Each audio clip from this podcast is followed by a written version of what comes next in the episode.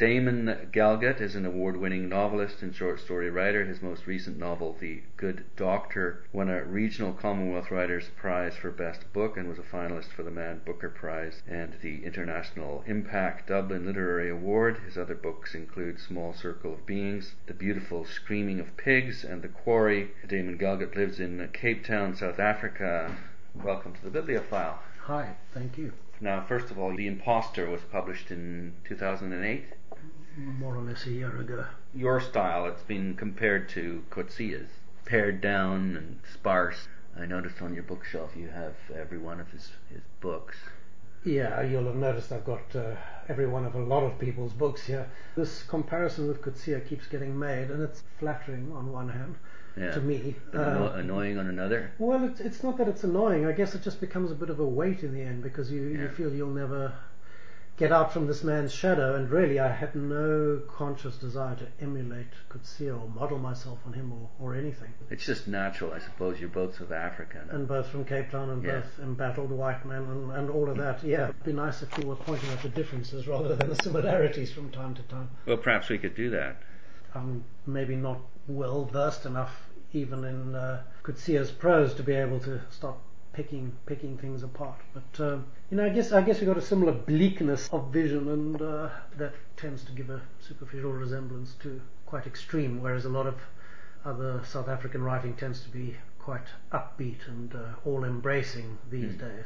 These days, yeah. In fact, one of the um, suggestions made by some of the publishing people, uh, Stephen Johnson, who's the head of Random House Struik now suggests that this new environment has opened up South African writing from a theme of struggle, mm. of writing against something, to a more positive celebration of whatever the writer wants to say, the stories they want to tell. Do you think that's accurate? Um, broadly speaking, yeah. You know, I mean, you get into very complicated territory with this because, in theory, South African writers are free to write about absolutely anything mm. now, which which certainly wasn't the case. Not when I was growing up, not when I started out working. Practically speaking, is that really entirely possible?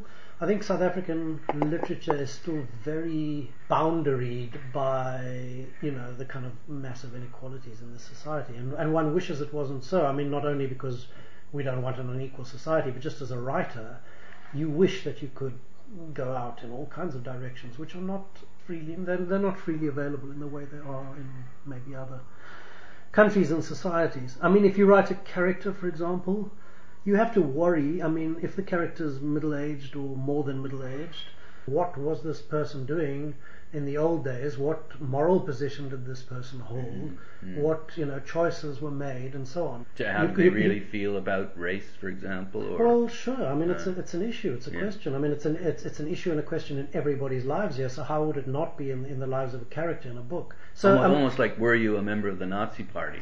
Well, yeah, I guess, except maybe not so extreme because here I mean, the, the real emphasis in South African society wasn't on conscripting everybody to join this, you know, this mass movement that was bent on, you know, racism. The system was kind of limited to particular structures and particular people, and the rest of the rest of, you know, South, South African society, white society, was required just to go about their business and not inquire too much. And, and um, just because things were so great. Really well, sure. Yeah. yeah. I mean, great lifestyle, uh, as long as you didn't trouble your conscience, I guess. So yeah, there was a, there was a certain willful blindness involved, I guess. And a lot of the writing that's happened in South Africa recently has been about reversing that blindness. I think there's been a lot of reclaiming of what's been unspoken. I mean, a lot of memoirs, a lot of uh, you know biographies and autobiographies are appearing, mm. which are all about speaking out a history that was you know suppressed. I think. And then, of course, there's a lot of you know retrospective analysis of why this and why that and so on. But all of this is still you know obsessively concerned with dissecting South Africa's recent past. The um, what's her name? Anita Krog, is it? Or Krug? Antjie Krog. Antjie Krog. Her book about the Truth and Reconciliation that's Commission. A, that's a that's a very obvious text in this connection because the Truth and Reconciliation Commission was obviously politically speaking, center stage for quite a long time here. And yet, you know, you talk about boundaries and limits. I mean, Andre Brink wrote in 1973 or 74 about interracial sexual relationships, which is about as taboo in this country as as you could get. So he was free to write. He got it was banned, but he was free to write about it, and it got coverage all around the world. Oh, sure, but I think uh, maybe we're maybe we're speaking at cross purposes then. When I, when I speak about boundaries, I'm not referring specifically to boundaries of uh, censorship that the state wanted to impose, although of course those existed. I'm, I'm talking about the boundaries set by a topic as morally pressing and urgent as the whole apartheid setup. Meant that if you were a writer born into South African society, there was no innocent story to write. You couldn't just write a love story or a an escape. Well, I mean, you could. I mean, there are writers like Wilbur Smith who spend their lives, you know, writing escapist uh, fantasies of one sort or another. But there was something morally questionable about doing that. And those are the boundaries I mean, is that if you were serious in your intentions as a writer, you couldn't really escape this central question. It kind of bound everybody up in it. Like the responsibility to, To change your society Well, sure, or yeah. contribute to improving your society. Right, or to, you know, to face up to this question one way or the other. Andre Brink's book was, by the way, was Looking on Darkness. Right, yeah. The one that was was written originally in Afrikaans and banned, and then he wrote it in English. Right.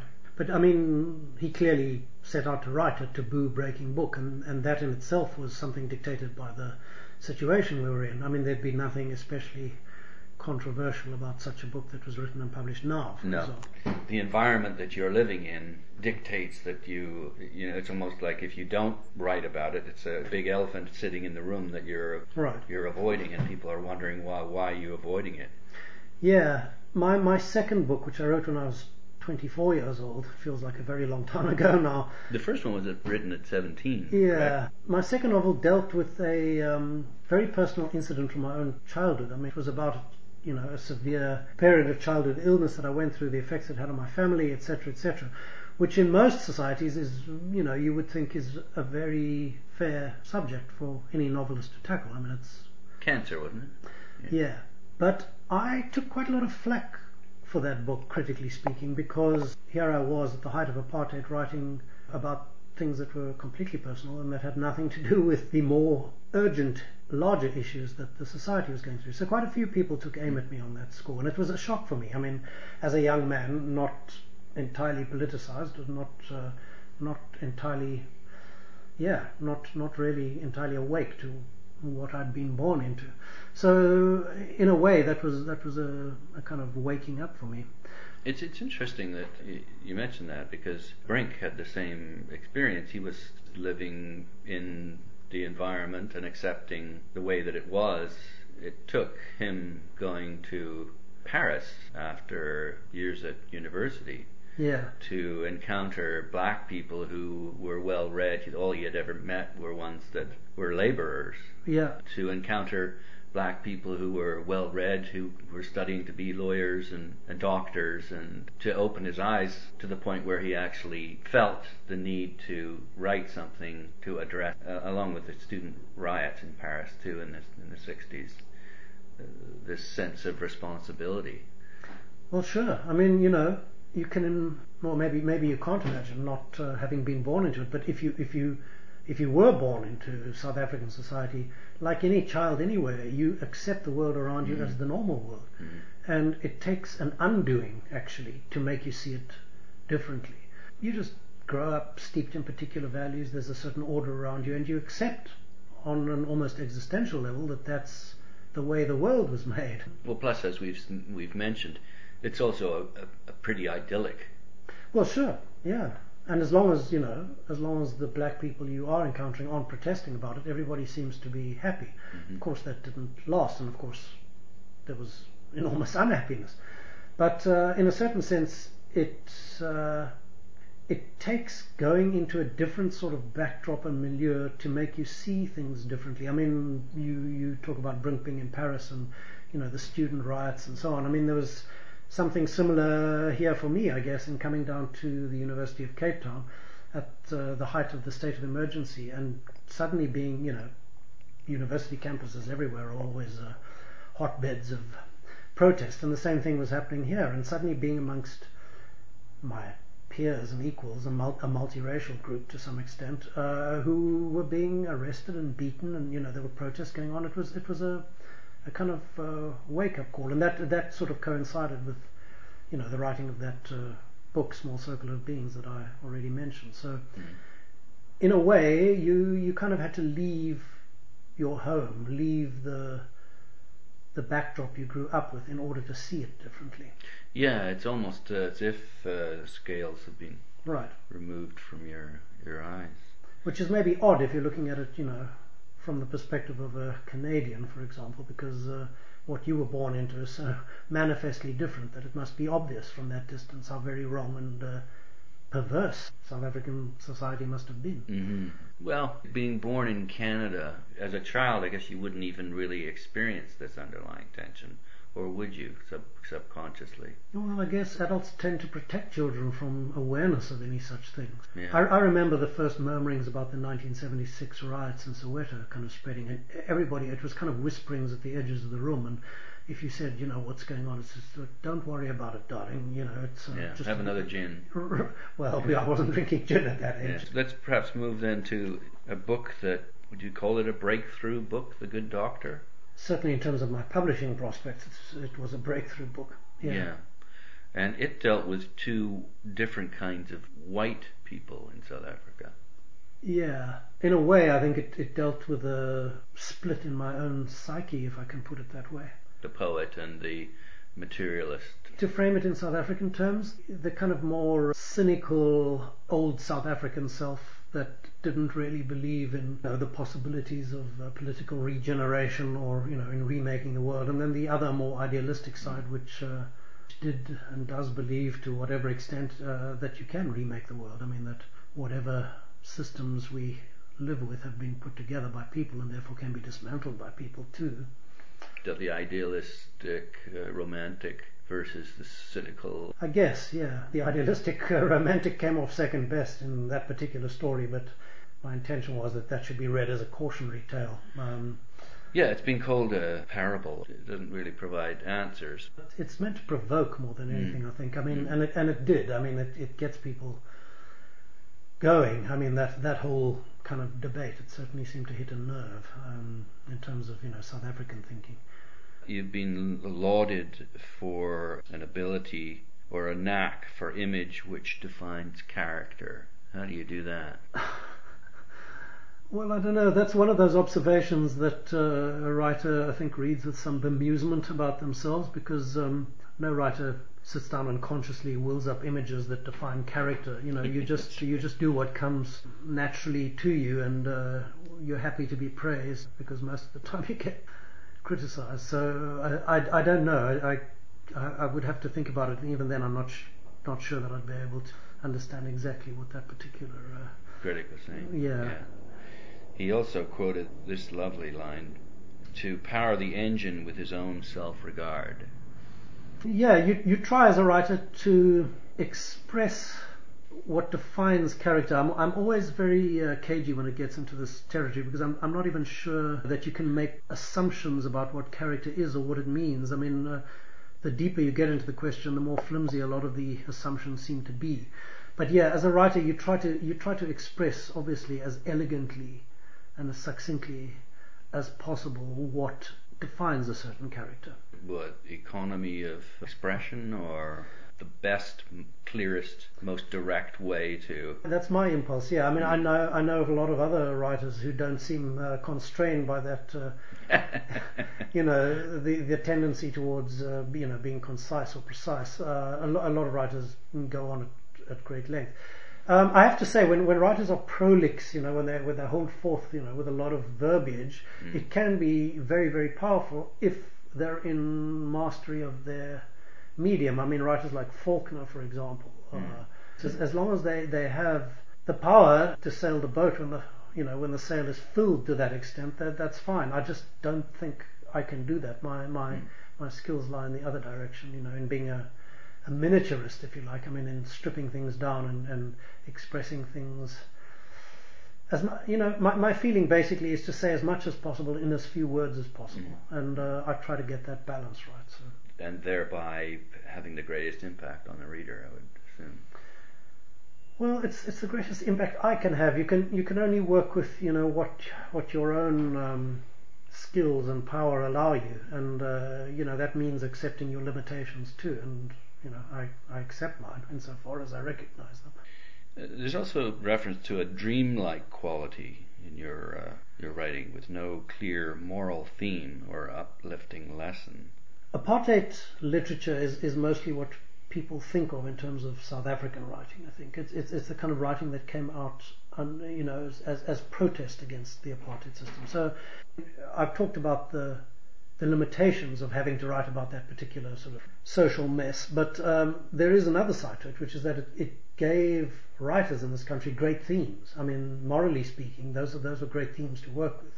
You know, leaving aside the human component of suffering involved, if you were a writer, you you had this justice. Well, sure, uh, yeah, those are the big the big kind of questions. Yeah. So, yeah. you know, if you were if you were born into Canadian society, say, I, I, dare say those themes would not be available to you in an authentic sort of way. Yeah, yeah. yeah. But I mean, the, these were vital, compelling questions. So they became the kind of defining questions for South African literature at that time. Well, fear would be another one. Uh, but there's also there's also sex too. There's this uh, in much of the lauded literature that comes out of South Africa there's there's interracial sex, and what? it's it's a that's a very very powerful underlying force that seems to be present in this. The reason for that is uh, because obviously it was banned, and uh, South African society was so you know stratified and divided rigidly by law uh, that the impulse you know, and the writers were, were giving expression to that, was to bind it together again. I mean, actually to make it whole, and you know, even even if it was only on the level of wish fulfillment or you know, li- you know, literary wish fulfillment, it was it was a kind of a way of overcoming these these boundaries.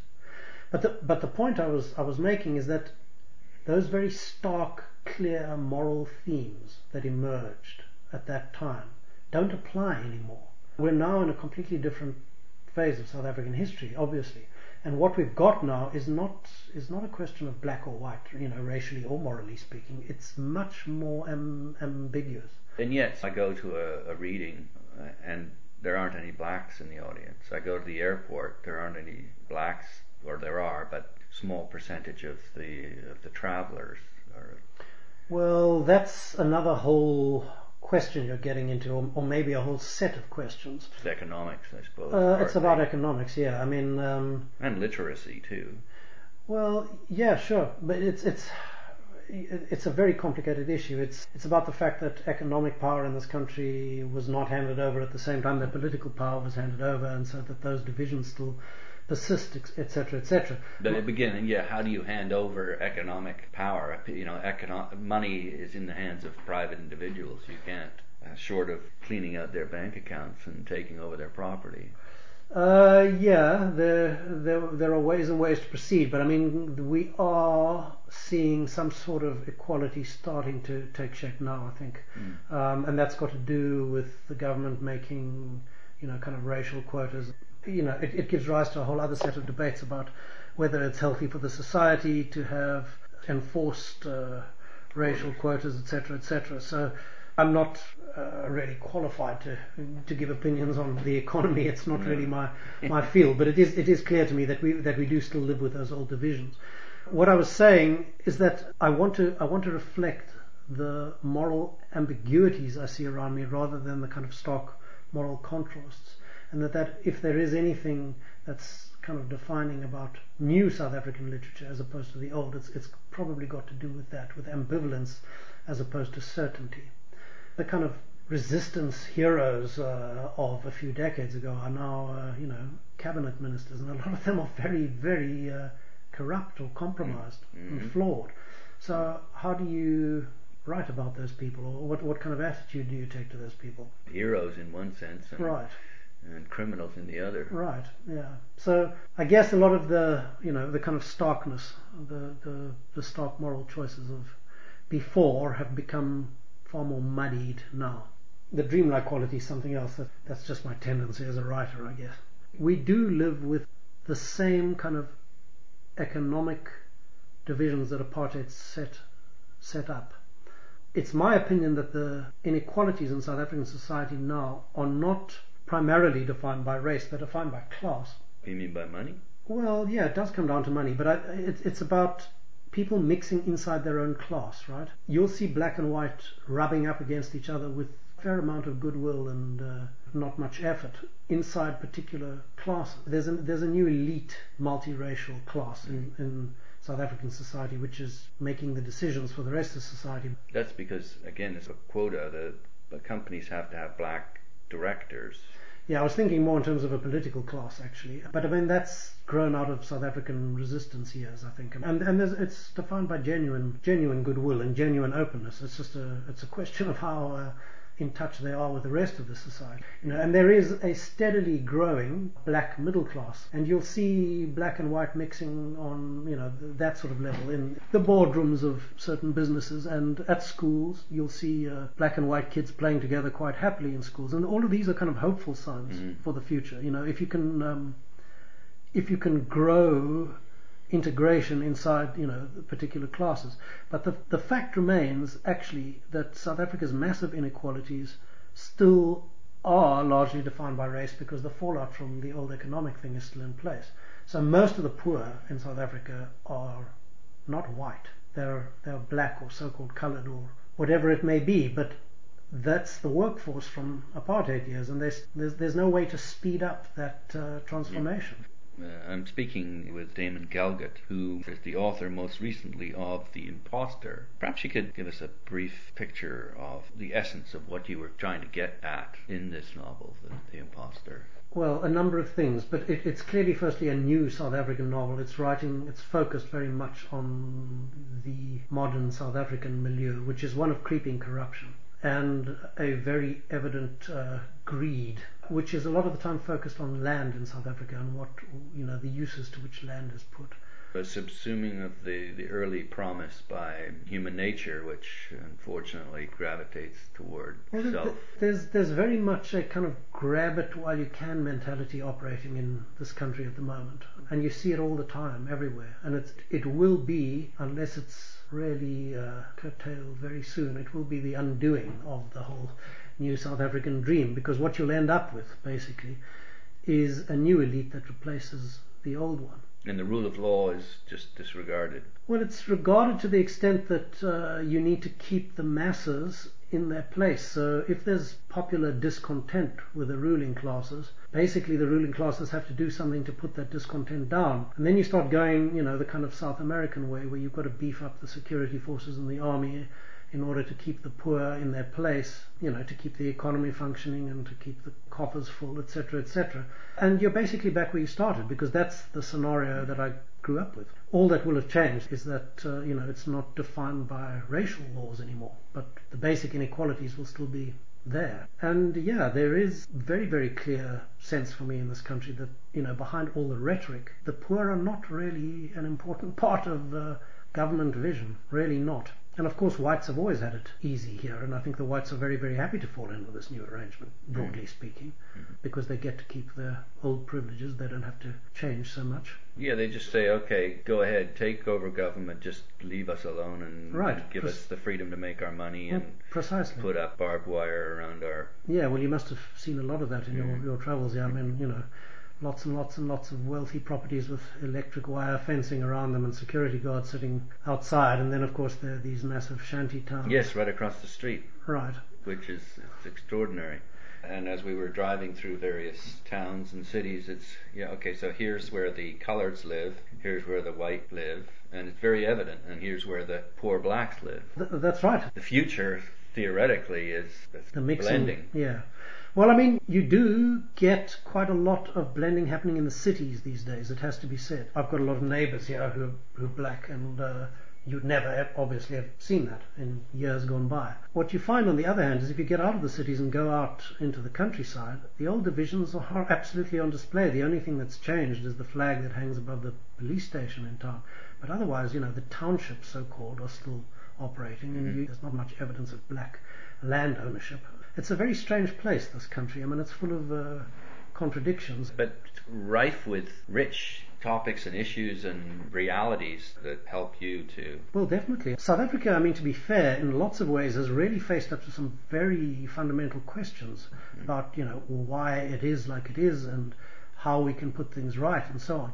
and I see my job as a writer as contributing to that process in the sense that we, we need to keep an ongoing check, an ongoing moral check, if you like, on how things are. You know, I don't think it's the writer's job to celebrate the state we're in and how, how wonderful things are when that's clearly not the case out there. Mm. We need we need to keep confronting things and, and to keep raising moral issues. Stir the pot, you know. telling truth to power.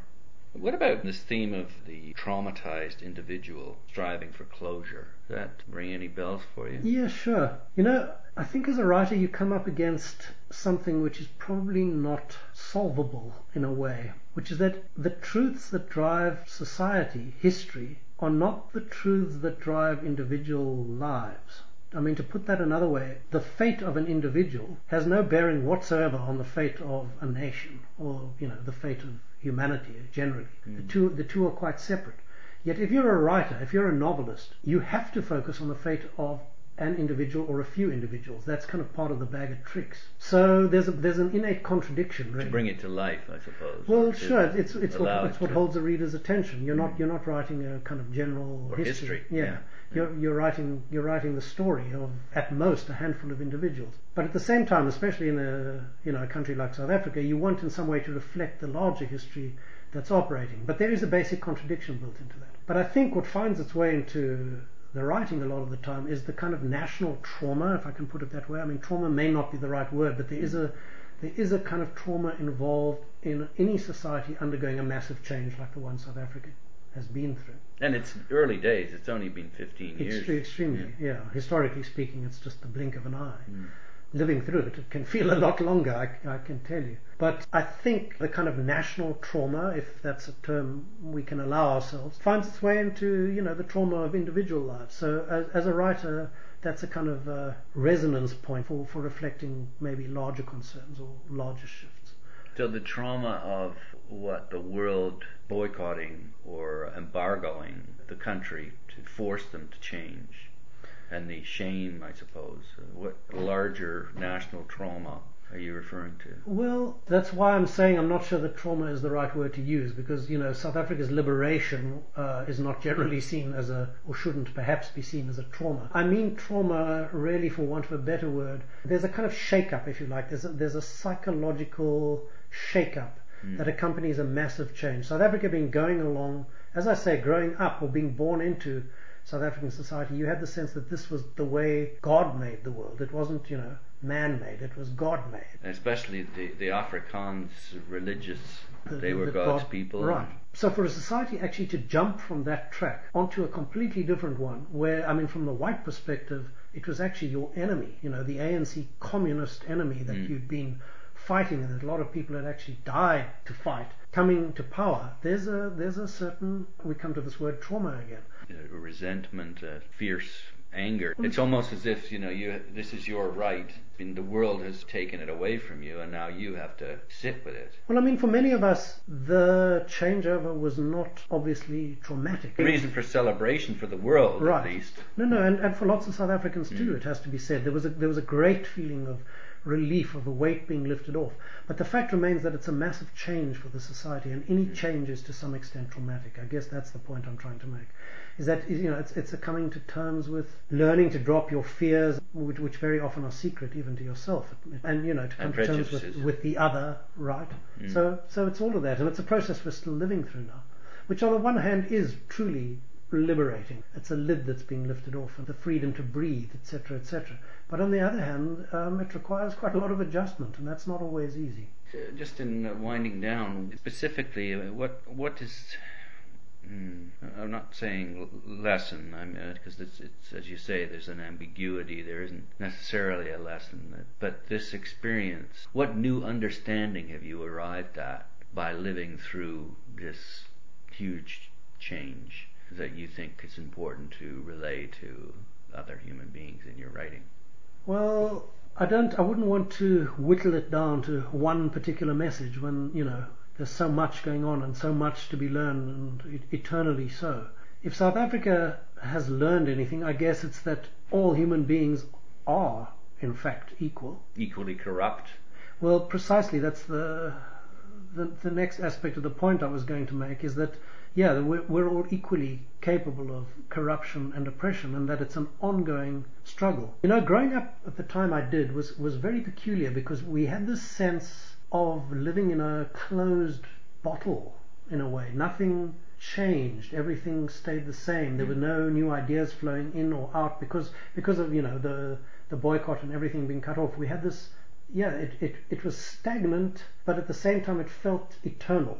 Mm. And when that changed, it was almost an overnight thing that actually the cork came out of the bottle and suddenly there were a whole lot of other things from out there flowing in. You know, money, ideas, people.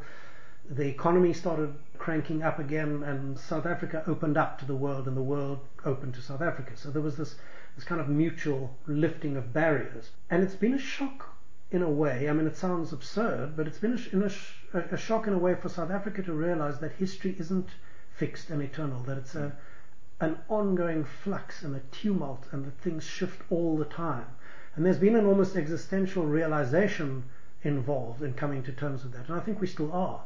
Um, there was a notion that you know the the rule or the regime that replaced the old white one was also going to be fixed and eternal, that we'd arrived at some moral plateau that would mm. continue in a straight line forever. And we, we've realized in recent years that that's not so. So in a way, I think South Africa is only just coming to its its kind of uh, political maturity, or mm. it's more than political. It's it's almost a, a, moral, philosophical maturity. The realization that politics doesn't stay the same, history doesn't stay the same. It's an ongoing, endless river, and you have to kind of stay afloat in it. Really, you know, your your place is never going to be fixed and defined. You have to continually struggle to stay up. Isn't there also a sense of tragedy, a sense of loss of hope, of this promise of this wonderful man who'd come to lead the nation? And That's part of the the kind of South African trauma is is the realization that you know yeah the, uh, the we've arrived at the promised land and it's not what was mm. what was promised and that actually we have to make a lot of uh, human acceptances and compromises.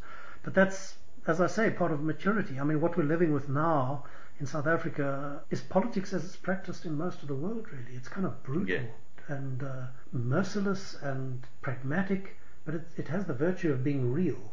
Mm. Whereas, you know, to some extent, South African politics has always had an air of unreality about mm-hmm. it. We, we've at last arrived in the real world. Thank you for taking the time to talk with us. No, no, thank yeah. you, thank you for uh, for exactly the same thing. Damon Galgut is uh, Cape Town, South Africa based, what are we, novelist, writer? Uh, I always say writer generally because it, um, you know, it keeps all kinds of other possibilities open, but I seem to be a novelist most of the time. His most recent novel is entitled The Impostor. Are you writing anything right now? I just uh, finished something actually that'll be out, I think, next year. Another novel? That's an interesting question. It's more by way of a kind of very unusual memoir, but you could see it as fiction too. So I'll leave those uh, decisions to the publisher, I think. It's, it's a kind of very flimsy dividing line a lot of the time. Well, thanks very much for Thank you. enlightening us about uh, your life in you, you're welcome. Madhouse.